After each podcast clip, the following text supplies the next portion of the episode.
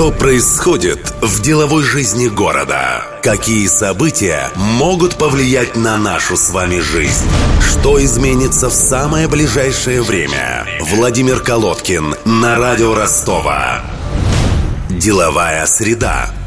Здравствуйте! В студии Владимир Колодкин. В этом выпуске вы узнаете, сколько чиновников из команды Чернышова уже успел уволить сити-менеджер Сергей Горбань, кого назначили новым министром строительства области, в каком донском городе через два года появится гипермаркет «Окей».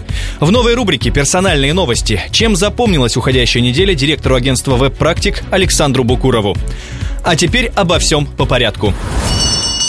Главное событие. Основное внимание городской общественности, в том числе и деловых кругов, было сконцентрировано на Сергее Горбане, которого шестого ноября Гордума назначила сити-менеджером Ростова на два года.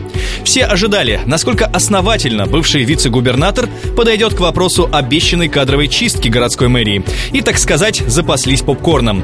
И уже на следующий день после своего назначения Сергей Горбань продемонстрировал, что церемониться с людьми Чернышова он не намерен.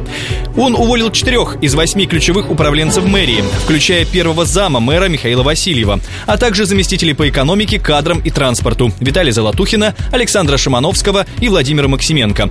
Также своих постов лишились главы Кировского и Первомайского районов Максим Карпенко и Сергей Скелиоти. С остальными заместителями мэра и главами шести районов контракты были продлены на месяц.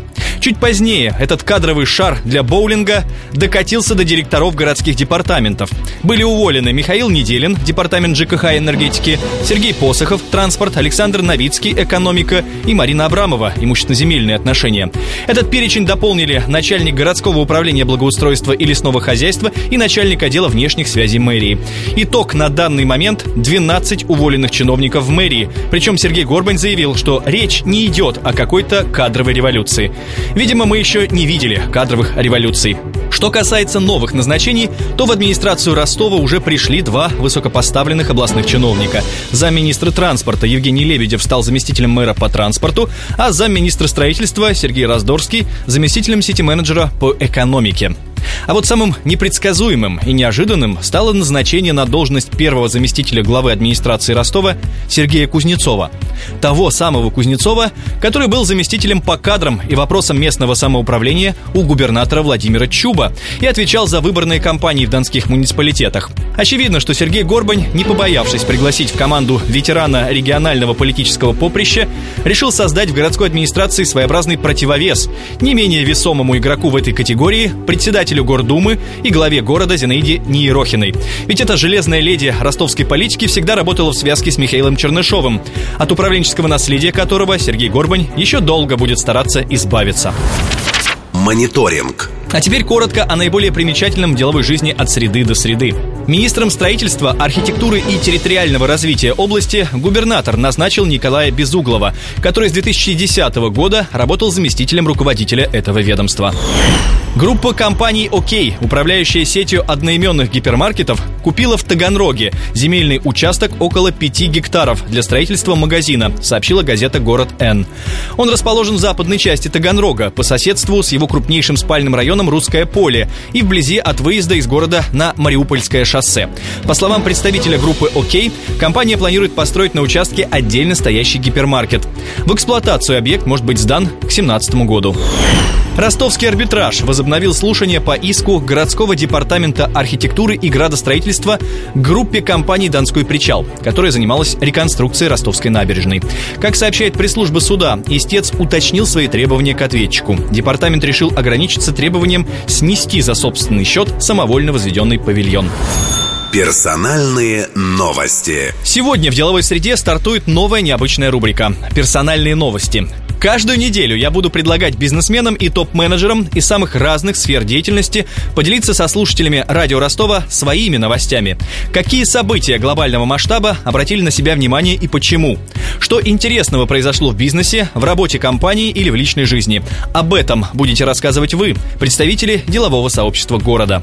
Сегодня персональные новости от Александра Букурова, директора агентства «Вебпрактик» и основателя Южной школы интернет-бизнеса. было много событий для меня. Вот перед праздниками у нас состоялась большая конференция «Технологии регионального интернет-маркетинга». Мы ее проводим в четвертый раз в Ростове. Мы прям, я вот лично очень горжусь этой площадкой, потому что у нас получается делать события реально федерального масштаба. У нас приезжают лучшие спикеры Рунета, мы их по одному выдергиваем, просматривая очень много конференций. У нас в этом году были все представители большой тройки: Яндекс, Google, Mail. И это очень востребовано. Мы вот как раз после праздников анализировали отзывы. Очень много добрых, хороших пожеланий получили. Соответственно, очень-очень довольны. Персональные новости. Второе событие, которое тоже как бы следом сразу идет, очень насыщенно, это сорок семь часов проект, который Александр Коновалов возглавлял. Я был там в экспертном жюри. Очень интересный проект. Выглядит это так: в пятницу вечером приходят ребята, делятся какими-то своими идеями, и буквально у них есть сорок семь часов для того, чтобы часть, либо полностью проект этот реализовать. Соответственно, в пятницу вечером они делают презентацию. После этого они... кто-то идет домой, кто-то здесь остается. Меня поразили ребята из Ставрополя, которые приехали в, на автобусе. По-моему, их было человек шесть. Они здесь еще собрали команду, довели ее до семнадцати человек. Они сделали проект. По-моему, это был авторейнджер, помощь на дорогах, когда ты мобильное приложение, которое может вызвать техпомощь, эвакуатор и так далее. Так вот, возвращаясь к хакатону, это такая классная атмосфера, того, мне кажется, чего так не хватает в регионе, настоящего творчества, когда ребята не, не спят, когда рядом с друг с другом работают, и получается очень творческая атмосфера. Дошло до того, что вот экспертное жюри заседало во главе с министром связи Ростовской области Германом Лопаткиным. Соответственно, мы закончили только в воскресенье в одиннадцать вечера подводить результаты, но все горели, все смотрели, в том числе и министр, без галстука, в майке участника, слушал, подсказывал что-то, болел за интересные команды. В общем, это такое событие, которое позволяет молодым поверить в свою мечту. Все это проводилось на базе Южного ай ти-парка. Это тоже не могу не отметить этот проект. Мы, как представители отрасли, очень много надежд возлагаем на этот проект, поскольку в рамках Южного ай ти-парка планируется открытие инкубатора, где ребята могут получить рабочее место, хороший коллектив, найти исполнителей. Персональные новости. Меня очень, как гражданина, как человека, потрясла новость о русском репортере, о статье, которая вышла, и об иске, которым подали, по-моему, на сорок шесть миллионов, если мне память не изменяет, о статье, где разоблачалось определенного рода мошенничество, на мой взгляд, опять же, да, в сфере стволовых клеток, в сфере принуждения мамочек в оказании услуг, которые, может быть, им не нужны. Соответственно, мне это на фоне вообще ситуации с здравоохранением, потому что до этого была информационная волна касательно того, что митики бастовали в Москве, и я вообще так, общаясь там со знакомыми из этой сферы, вижу, что на самом деле происходят достаточно такие, ну, не очень приятные процессы в медицине. Конечно, это поразило. Здесь столкнулся и проблемы в журналистике, когда большие деньги могут заткнуть рот по определенным проблемам без какой-то серьезной дискуссии. дискуссии, да, это, я это считаю неправильным. Во-вторых, это вопросы, которые происходят в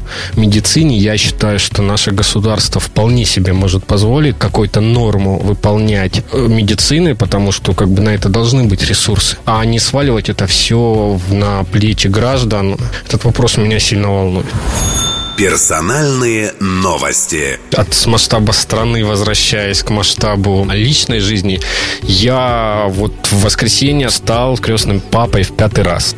Ходил к батюшке, тоже взял благословение, потому что сомневался, можно ли пятый раз, что по этому поводу говорят. Он говорит, лучше так, чем часто бывает формально. На самом деле, принимая какие-то решения в жизни, зная, понимая, что у тебя за плечами ребята, за которые ты взял ответственность, которые на тебя будут смотреть и тебя брать в пример, ты, это какой-то такой внутренний моральный стержень, который позволяет не принимать те или иные решения, о которых ты потом пожалеешь. Это для меня такая важная личная история, вот тоже не мог не поделиться.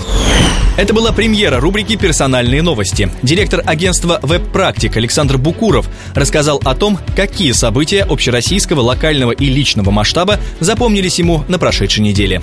На этом у меня все. С вами был Владимир Колодкин. Приумножения вам и здоровья. Деловая среда. Владимир Колодкин на радио Ростова. Каждую среду рассказывает об основных изменениях в бизнес-среде города. Слушайте каждую среду на радио Ростова сто один и шесть эф эм.